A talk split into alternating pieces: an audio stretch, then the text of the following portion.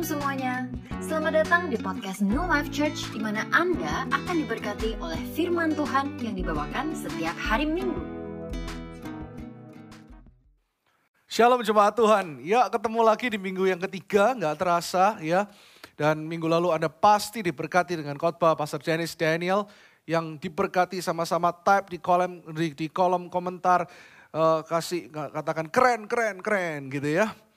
Nah, uh, saya akan melanjutkan di tetap di tema bulan ini yaitu apa? Siapa yang ingat?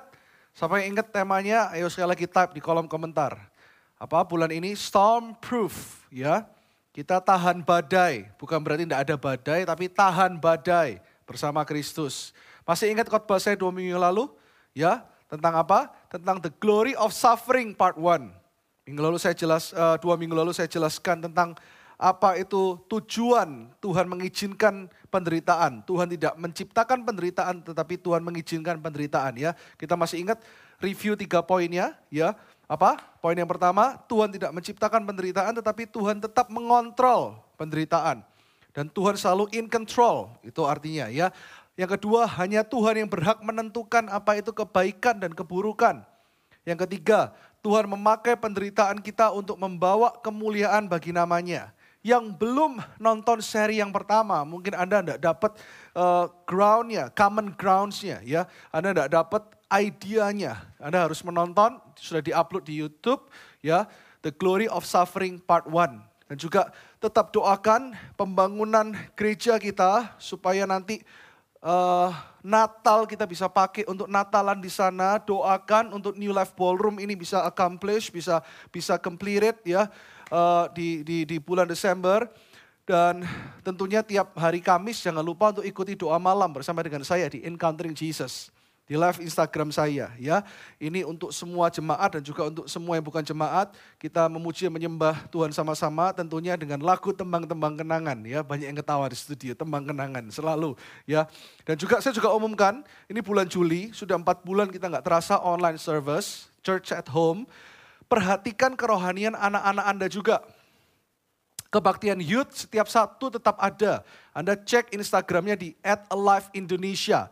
Itu adalah youth uh, church-nya gereja kami, New Life Church. Mereka setiap minggu ada Alive League, bahkan ada games di hari Jumat kalau nggak salah. Dan hari Sabtu kebaktian, setiap Sabtu. Dan hari Minggu uh, New Life Kids tetap ada di jam-jam yang sudah disediakan dari jam 8 sampai setengah 10 dari dan kelas-kelas yang berbeda-beda. Tepuk tangan buat semua volunteers dari New Life Kids yang sungguh-sungguh menyiapkan waktunya, lagu, pengajaran yang tentunya Christ Center berpusat kepada Kristus. Ayo bangunkan anak-anak. Jangan alasan, wah anaknya nggak bisa bangun, sekolah lebih pagi. Sekarang saking sekolah libur.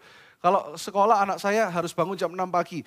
Bangunkan untuk mereka mendengarkan Injil. Jadikan ini prioritas. Life group jadikan prioritas. Jangan kita kita ini perlu hidup berkomunitas. Kalau kita nggak mau melekat satu sama lain, kita merasa kita nggak butuh orang lain. Ayo saya encourage jemaat di tengah-tengah pandemi ini justru semakin berapi-api buat Tuhan. Ya, sebelumnya mari kita berdoa. Terima kasih untuk hari ini.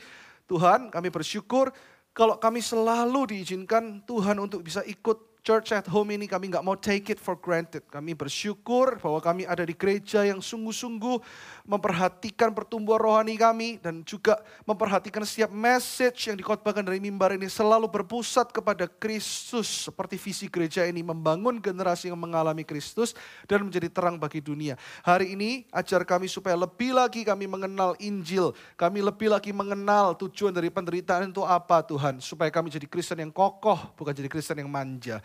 Urapi kami di dalam nama Yesus. Amin. Tadi sudah saya recap, recap ya. Tiga tujuan penderitaan ya. Anda jangan lupa nonton di dua minggu yang lalu. Dan saya akan lanjutkan yaitu poin yang keempat. Kenapa sih ya dua minggu lalu saya katakan orang Kristen tuh kadang kalau salah kaprah. Berpikir kalau wah kalau jadi orang Kristen berarti uh, tanpa ada penderitaan. Kalau jadi orang Kristen itu kalau sakit pasti sembuh, bahkan nggak akan ada penyakit dan sebagainya. Hei, kita masih hidup di dunia yang tidak sempurna. Di dalam Kristus itu ada pengharapan. Makanya kenapa Christ conquered the dead. Tuhan itu conquered death. ya. Tuhan itu mengalahkan kematian. Kematian ini kan banyak orang di dunia ini yang khawatir dengan kematian. Kita nggak usah khawatir. Ya, karena Yesus telah mengalahkan kematian. Dan Yesus bahkan juga pernah menderita. Dia Tuhan yang bukan cuma asal ngomong. Dia Tuhan yang menjadi manusia. Merasakan penderitaan Anda dan saya. Dan banyak orang yang menderita kecewa dengan Tuhan karena dalam pikiran dan konsep yaitu selalu kita apa dua minggu lalu saya khotbahkan kita selalu mengedit, mengidentifikasikan kebaikan Tuhan dengan kenyamanan kita. Betul? Kalau kita butuh uang, oh kita berdoa, breakthrough datang, wah Tuhan baik. Kalau kita sakit, kita berdoa untuk kesembuhan, gak sembuh-sembuh, kita bilang Tuhan jahat. Tapi kalau kita sakit, tiba-tiba disembuhkan baru bilang Tuhan baik.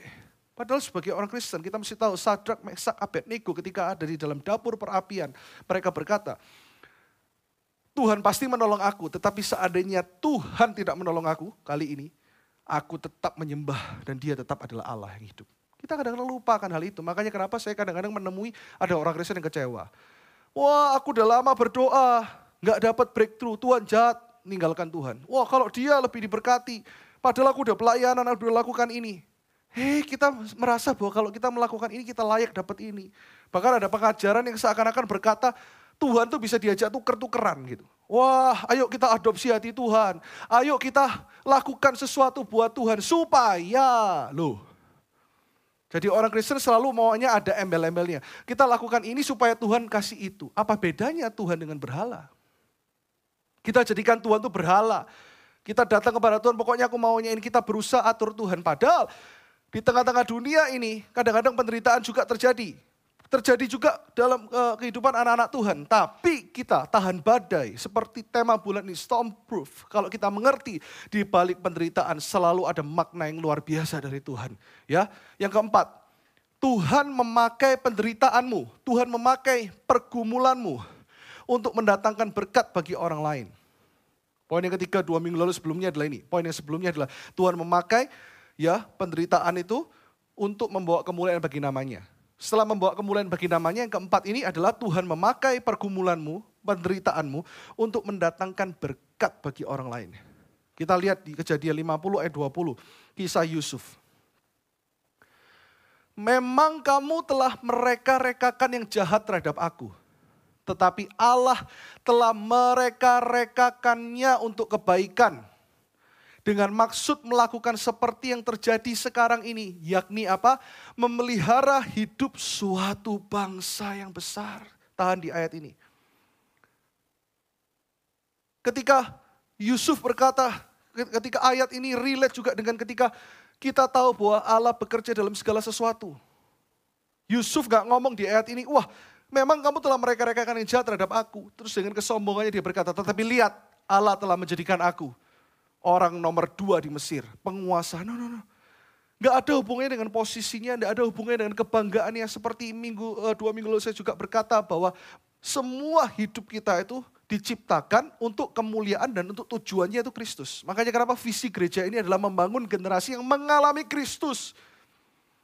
Dan ini harus saya juga mengingatkan diri saya setiap hari. Saya nggak sempurna, saya manusia biasa. Injil, berita tentang Yesus Kristus itu bukan hanya, oh Injil itu adalah untuk pemula. Supaya orang ketika bertobat dengar Injil, setelah itu ya harus belajar yang lain. Padahal Yesus sendiri berkata, ya bahwa semua isi Alkitab, all about it, it's all about Jesus. In all scriptures, semua firman, semuanya selalu mengarah kepada Kristus. Dan tidak ada seorang pun datang kepada Bapa selain melalui aku, kata Yesus. Kita nggak akan bisa mengenal pribadi Allah Bapa dan Allah Roh Kudus dengan baik ketika kita tidak melihat Kristus in all scripture. Begitu pula kita sebagai gereja, kita harus terus mawas diri. Supaya yang kita khotbahkan bukan hanya relevan kalau yang kita khotbahkan ternyata dengan orang dunia yang belum kenal Tuhan cuma bilang, oh ya sama ya, relevan. Dan mereka nggak berubah hidupnya. It's a question mark. Kita jangan mengkhotbahkan hanya sekedar motivasi dan moral. Karena isinya harusnya adalah Injil. Ketika orang merasa tertegur tapi tertegur dengan kasih. Ketika orang merasa, oh aku bisa berubah. Karena khotbah-khotbah yang lip service Anda harus gini motivasi Anda semangat. Tapi dua hari lagi Anda akan lupa kalau ternyata khotbah itu tidak mengarah kepada kuasa Kristus yang membangkitkan. Karena seluruh isi Injil dan seluruh isi sebagai om umat Kristen, kekristenan adalah tentang Yesus Kristus yang telah datang di dunia. Dia pernah disalibkan, mati, dikuburkan, dan bangkit. Dan Paulus berkata, aku tidak malu tentang Injil itu. Karena itulah yang membawa kuasa. Makanya kenapa kekristenan bukan tentang kita. Kekristenan bukan tentang impian kita. Kekristenan bukan tentang tujuan visi kita. Dan saya tidak pernah membangun jemaat untuk melayani visi kami. Tapi untuk melayani visi Kristus. Untuk melayani hati Kristus. Untuk semakin serupa dengan Kristus. Jangan lihat gembala di dunia. Lihatlah gembala agung yang di sorga. Yaitu Yesus Kristus Tuhan. Maka kenapa Paulus selalu berkata biarlah Kristus semakin bertambah dan aku semakin gak kelihatan.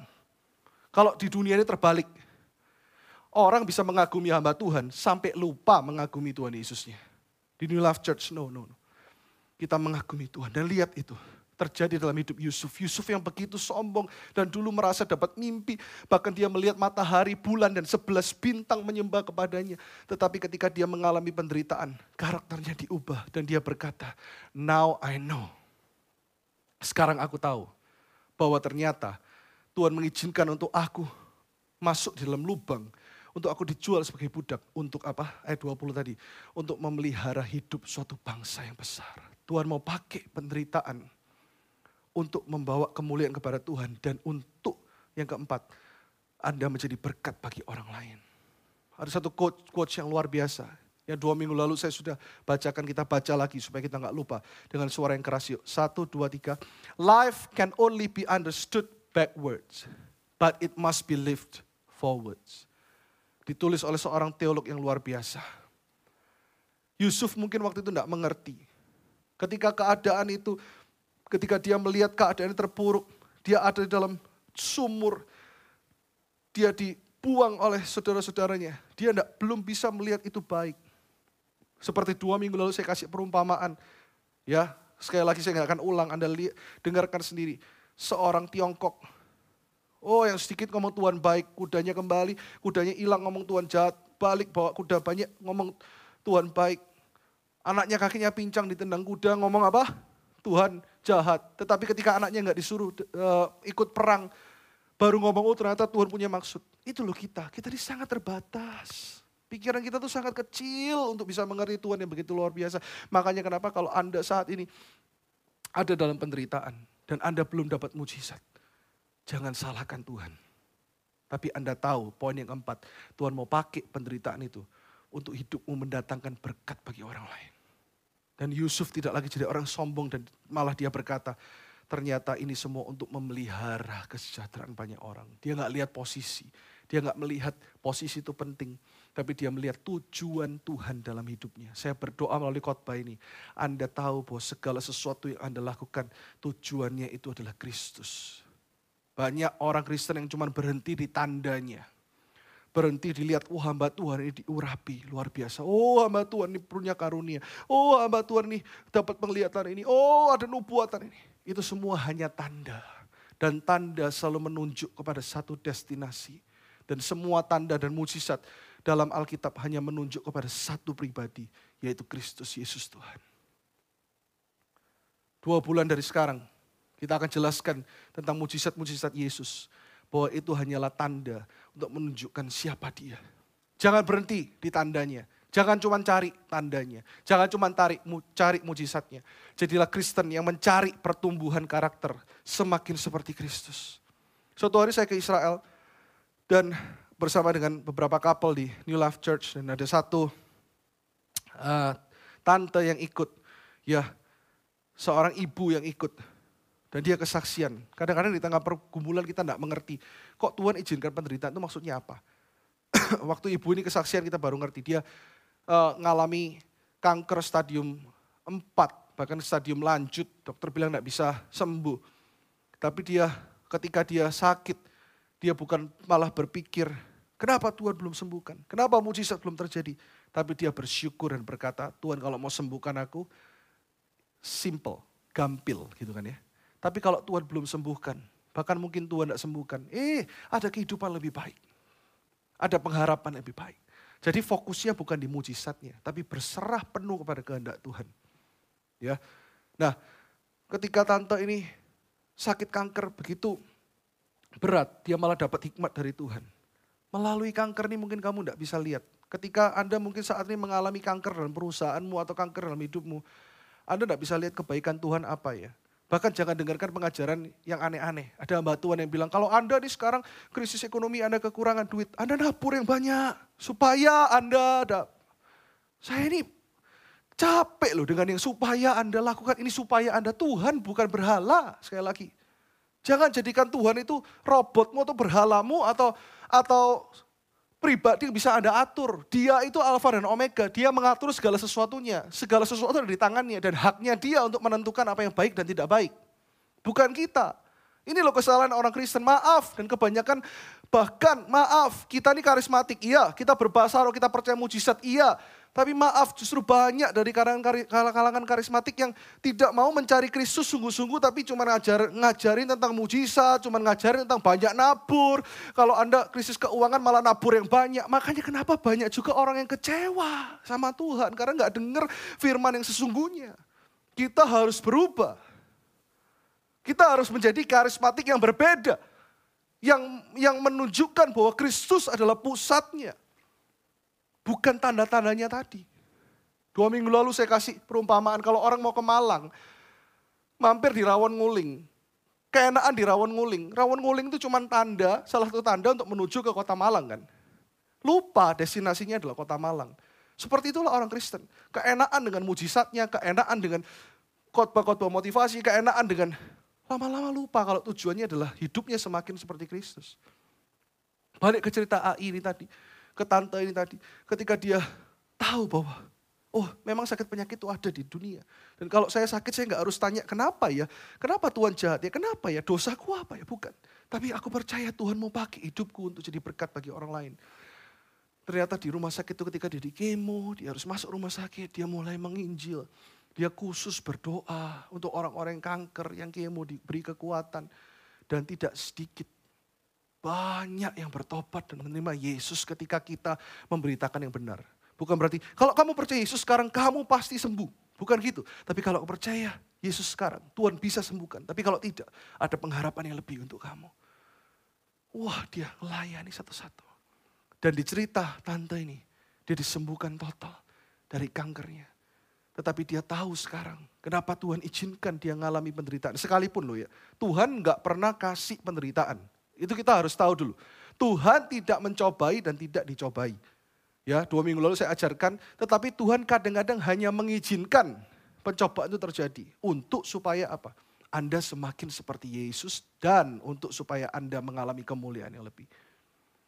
Dan hari ini tante ini khusus diberikan pelayanan untuk berdoa, counseling kepada orang-orang yang kemo, kepada orang-orang yang kanker.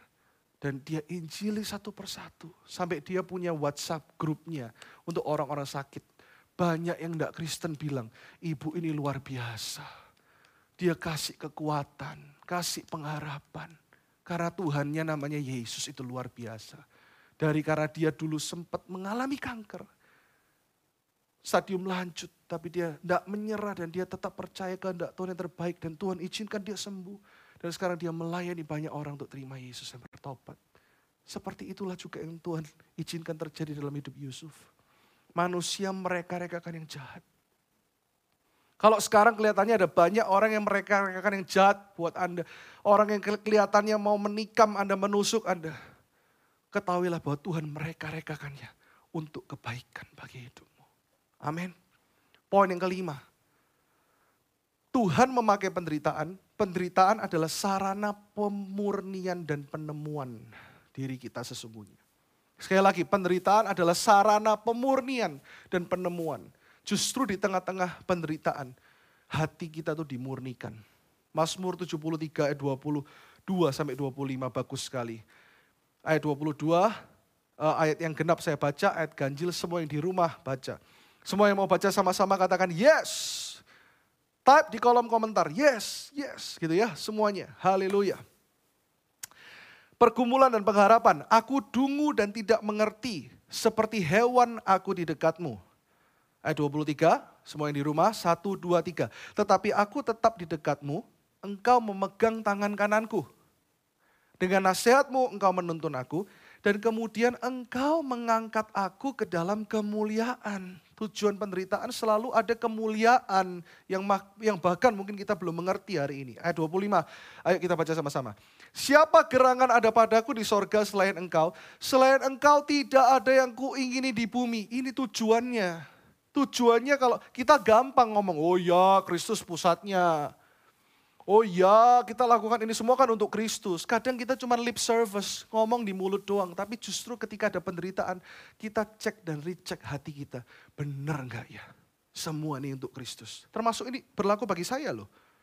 Saya nggak sempurna loh. Setiap hari saya cek dan recheck benar nggak ya. Khotbah saya ini cuma untuk supaya jemaat berkata bagus atau benar-benar jemaat sadar. Wow, ternyata aku hanya perlu anugerah Tuhan. Ternyata aku ini manusia yang gak bisa apa-apa tanpa Tuhan. Ini loh tujuan kekristenan. Ini loh tujuan harusnya setiap khotbah mengarahnya kepada itu tadi, Injil itu tadi. Sehingga Paulus berkata, semua isi pelayananku. Paulus juga mengadakan mujizat, Paulus membangun gereja, Paulus bisnismen yang luar biasa. He is a tent maker, dia pembuat tenda. Gak main-main, dia orang berhikmat tapi dia berkata, semuanya aku anggap sampah tanpa pengenalan yang benar akan Yesus. Dan bahkan dia berkata setelah aku kenal Yesus ternyata hidup adalah untuk Kristus. Wow. Hari ini justru pemurnian di tengah pandemi COVID-19. Gampang kalau kita ngomong. Aku membangun bisnisku, rumah bisnisku ini di atas batu karang. Kristus. Tapi kita mungkin gak sadar Tuhan murnikan kita di tengah-tengah pandemi ini ketika Tuhan izinkan krisis ekonomi terjadi. Ternyata pertanyaan seperti Mazmur 73 ini, aku seperti orang dungu selama ini. Dan tujuannya adalah ayat 25. Selain engkau tidak ada yang kuingini Tuhan. Benar enggak? Justru lewat penderitaan lah kita dimurnikan. Bahkan banyak kita melakukan pekerjaan kita sudah bilang, oh aku udah melibatkan Tuhan.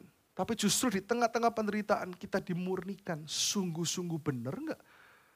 Kita bangun itu atas karena visi kita, kemauan kita atau kemauan Tuhan. Seperti Yusuf yang the dreamer itu. Dia pertama berkata, I'm a dreamer. Aku adalah seorang pemimpi. Aku mendapatkan mimpi seolah-olah dari Tuhan.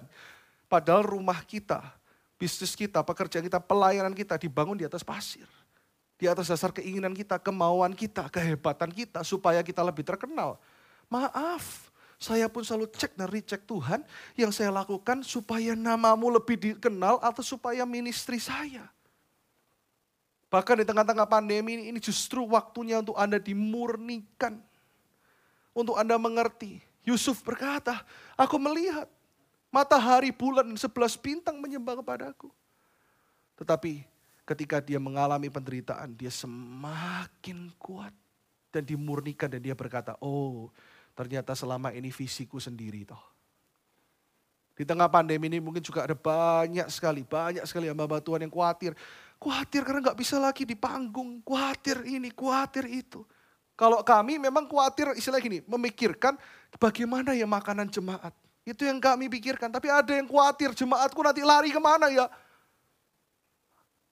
Kembali lagi, apakah kita membangun ini untuk Kristus? Atau kita melakukan yang baik ini hanya supaya kelihatan baik? Atau ini memang kebenaran? Yaitu dasarnya adalah Christ, Kristus Yesus. Amin. Dan juga adalah sarana penemuan. Tadi saya katakan pemurnian dan penemuan. Justru ya di tengah-tengah pandemi, di tengah-tengah masalah, di tengah-tengah krisis, Anda menemukan kayak tadi kesaksian itu. Ternyata tante dipakai jadi hamba Tuhan sekarang untuk melayani orang-orang sakit. Yang terakhir yang keenam, di balik penderitaan ada kemuliaan yang jauh lebih besar. Greater good. Kejadian 45 ayat 7 dan 8 berkata seperti ini. Yusuf memperkenalkan dirinya kepada saudara-saudaranya. Saya bacakan buat Anda. Yang masih on fire, katakan on fire. Type di kolom komentar. On fire, on fire, on fire.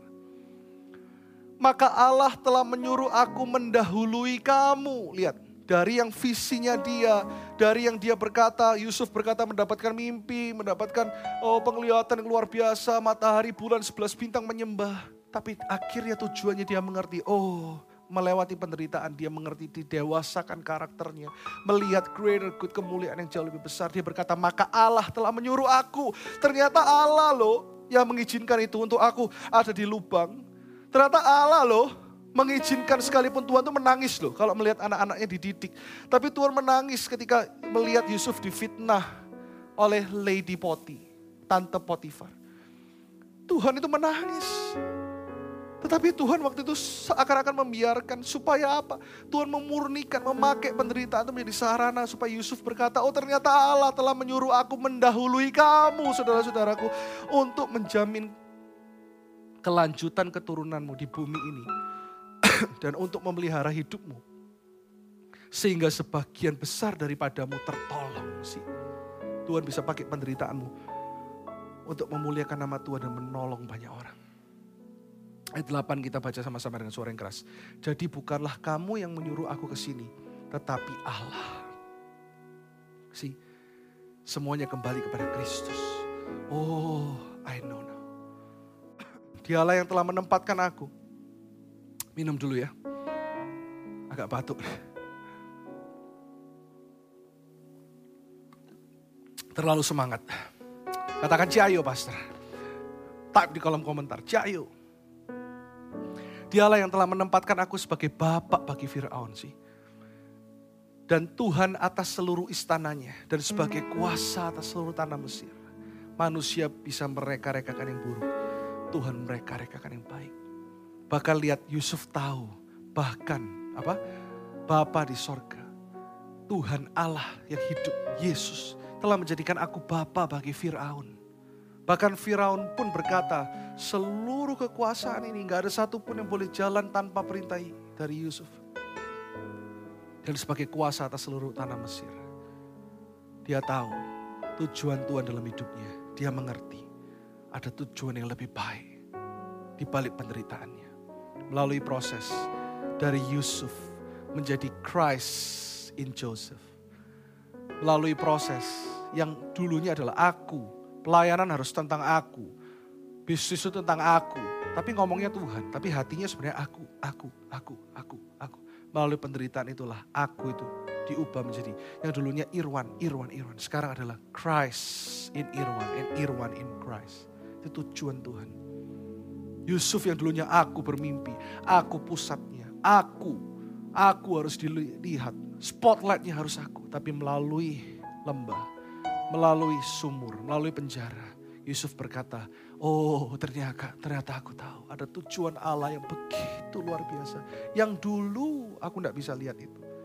Yang sekarang saya ngomong sama Anda yang mungkin Anda tidak bisa lihat itu sekarang. Kenapa ya aku putus cinta? Aku udah benar-benar taruh hidupku buat dia. Kenapa ya aku kok alami ini? Aku udah kerja sungguh-sungguh, udah pelayanan sungguh-sungguh. Jangan ngejat Tuhan dan berkata Tuhan gak baik. Diam dan lihatlah Tuhan sudah di sana Nanti Anda akan kilas balik dan berkata, oh ternyata mendatangkan kemuliaan yang begitu luar biasa. Makanya Paulus berkata, penderitaan yang kau alami tidak sebanding dengan kemuliaan yang akan datang. Ayat terakhir yang dua minggu lalu juga saya baca. Memang kamu telah mereka-rekakan yang jahat. Yusuf ngomong sama saudara-saudaranya, terhadap aku engkau mereka-rekakan yang jahat. Tetapi Allah telah mereka-rekakannya untuk kebaikan. Tuhan bisa pakai yang buruk loh untuk mendatangkan kebaikan dengan maksud melakukan seperti yang terjadi sekarang ini. Yakni apa? Kita baca sama-sama dengan suara yang keras. Memelihara hidup suatu bangsa yang besar. Ayo kita type ini. Supaya visi gereja kita jelas. Supaya apa? Kita type ini semua di kolom komentar. Memelihara hidup suatu bangsa yang besar. Memelihara hidup suatu bangsa yang besar. Kalau Anda tahan dalam proses, percayalah Anda akan punya pengalaman yang luar biasa bersama dengan Tuhan sekalipun di lembaga kelaman. Dan Anda akan mementaskan banyak orang yang melewati lembaga kelaman. Tuhan akan pakai hidupmu untuk kemuliaannya dan untuk memberkati banyak orang. Enam poin ini. Yang pertama apa? Kita langsung ya dari dua minggu lalu sampai hari ini kita belajar enam poin. Tuhan tidak menciptakan penderitaan tetapi tetap mengontrol. Hanya Tuhan yang berhak menentukan apa itu kebaikan dan keburukan Tuhan memakai penderitaan kita untuk membawa kemuliaan bagi namanya. Yang keempat kita baca sama-sama, Tuhan memakai pergumulanmu untuk mendatangkan berkat bagi orang lain. Yang kelima, penderitaan adalah sarana pemurnian dan pemenuhan. Ayat yang keenam, di balik penderitaan, uh, poin yang keenam, di balik penderitaan ada kemuliaan yang jauh lebih besar. Greater good. Sebelum kita berdoa dan terima doa berkat. Sama-sama nyanyikan lagu ini. Waktu Tuhan pasti yang terbaik. Walau kadang tak mudah dimengerti Lewati cobaan Ku tetap percaya waktu Tuhan Pasti yang terbaik. Sama-sama katakan Waktu Tuhan pasti yang terbaik. Walau kadang tak mudah dimengerti Lewati cobaan Ku tetap percaya waktu Pasti yang terbaik. Sama-sama angkat kedua tanganmu katakan Waktu Tuhan pasti yang terbaik. Walau kadang tak mudah dimengerti Lewati cobaan Ku tetap percaya waktu Tuhan Pasti yang terbaik Sama-sama katakan waktu Tuhan Waktu Tuhan pasti yang terbaik Oh ya, waktu Tuhan pasti yang terbaik. Tepuk tangan yang meriah buat Yesus Tuhan kita. Haleluya. Saat ini hamba berdoa untuk setiap jemaatmu Tuhan. Yang mungkin sedang melalui lembah kekelaman. Which is dalam lembah kekelaman pun Anda harus koreksi. Banyak lembah kekelaman yang Anda gali sendiri. Banyak masalah yang Anda create sendiri. Anda bisnis gak berdoa, Anda kongsi sama orang, Anda gak minta hikmat dengan Tuhan. Tapi lalu kalau belum dapat breakthrough, ya jangan salahkan Tuhan. Tapi tipe dan jenis apa pun kesalahanmu sendiri ataupun yang Tuhan izinkan, percayalah Tuhan tidak pernah meninggalkan engkau. Itu janjinya. Dia Tuhan yang juga pernah menderita. Bahkan Tuhan yang sudah mengalahkan kematian. Kematian adalah hal yang paling ditakutkan oleh dunia. Tapi Yesus Kristus Tuhan kita telah mengalahkan kematian. Dan saat ini, siapa pun Anda, mari kita semua jadi jemaat di minggu yang ketiga ini. Kita taruh tangan kanan di dada, kita bertobat. Kita tahu mungkin selama ini motivasi kita keliru. Gunakan pergumulanmu justru untuk koreksi dan melihat apakah selama ini hatimu murni. Tapi Tuhan gak pernah jahat loh. Jangan salah dan jangan berkata jangan salah kaprah. Oh berarti Tuhan yang create problem. Bukan. Tuhan pernah ngomong gini waktu saya saat teduh, kalau aku mulai berpikir memberikan yang jahat kepada anak-anakku, aku akan stop jadi Tuhan detik itu. Karena tidak ada satupun yang jahat dalam pikiranku, itu Tuhan. Tapi lihat, sekalipun manusia mereka-rekakan yang jahat, Tuhan tuh bisa pakai itu karena dia bekerja dalam segala sesuatu, termasuk yang buruk, termasuk kegagalanmu, termasuk saat ini mungkin kau terpuruk dan kau merasa paling gagal di dunia ini. Tuhan Tuhan pakai itu untuk mendatangkan kemuliaan dan bahkan Roma 8 ayat 29 berkata bahwa semua itu tujuannya adalah untuk semua semakin Anda seperti Kristus. Aku berdoa ada kekuatan ekstra Tuhan. Bagi yang sakit saat ini, aku minta kesembuhan terjadi di dalam nama Yesus. Dan kalaupun belum terjadi, mereka jadi orang Kristen yang dewasa dan mengerti ada kebaikan Tuhan yang lebih. Dan bagi yang perlu breakthrough secara keuangan, aku berdoa Tuhan kasih hikmat kami bukan gereja yang mengajarkan formula-formula Tuhan. Gak bisa dibatasi dengan formula Tuhan terlalu hebat, terlalu besar, terlalu mulia, terlalu agung. Gak terbatas dengan pikiran kami yang begitu kecil dan cepat. Aku berdoa Tuhan, kasih hikmat dan kekuatan. Dan Tuhan kasih hati yang baru bagi setiap orang-orang yang bekerja. Mereka ikut Tuhan selama ini bukan ada embel-embelnya, tapi karena mereka mau jadi semakin serupa dengan Kristus dan memuliakan Kristus. Berdoa sungguh-sungguh Tuhan, hikmatmu turun atas setiap orang yang punya hikmat, yang perlu dengan hikmat. Yang perlu pemulihan rumah tangga, pemulihan dalam hubungan. Tuhan pulihkan di dalam nama Yesus. Dan supaya apa yang kami pelajari tentang the glory of suffering, ada kemuliaan di balik penderitaan. Kami sungguh-sungguh storm proof. Kami tahan banting menjadi orang Kristen yang semakin dewasa dan semakin matang dan karakter kami Dan hidup kami bisa dipakai untuk jadi berkat bagi banyak orang sampai kepada bangsa-bangsa. Pemulihan terjadi saat ini bagi setiap jemaatmu yang menonton di dalam nama Yesus. Angkatlah kedua tanganmu saat ini. Terimalah berkat yang sempurna dari kedua tangan yang berlubang paku. Ingat berkat yang sempurna itu adalah pengenalan akan Kristus. Dan berkat yang rohani, sukacita, damai sejahtera, pengendalian diri, buah-buah roh turun atas hidupmu. Dan karaktermu semakin Kristus, semakin seperti Kristus. Dan yang jasmani akan mengikuti kelimpahan, berkat keuangan, kesehatan, semuanya hanya akan mengikuti ketika Kristus menjadi pusat daripada segala sesuatu. Dan terimalah berkat ini atas rumah tanggamu, pelayananmu, pekerjaanmu. Segala sesuatu yang kau lakukan di dalam satu nama itu, di dalam nama Yesus Kristus Tuhan. Semua yang percaya sudah diberkati. Jemaat di Love Church katakan amin tiga kali. On. Amin, amin, amin. Tepuk tangan yang meriah sekali lagi. Lebih dahsyat lagi buat Tuhan dan buat semua yang melayani hari ini. Come on. Dan buat semua tim. Haleluya. God bless you church and see you soon.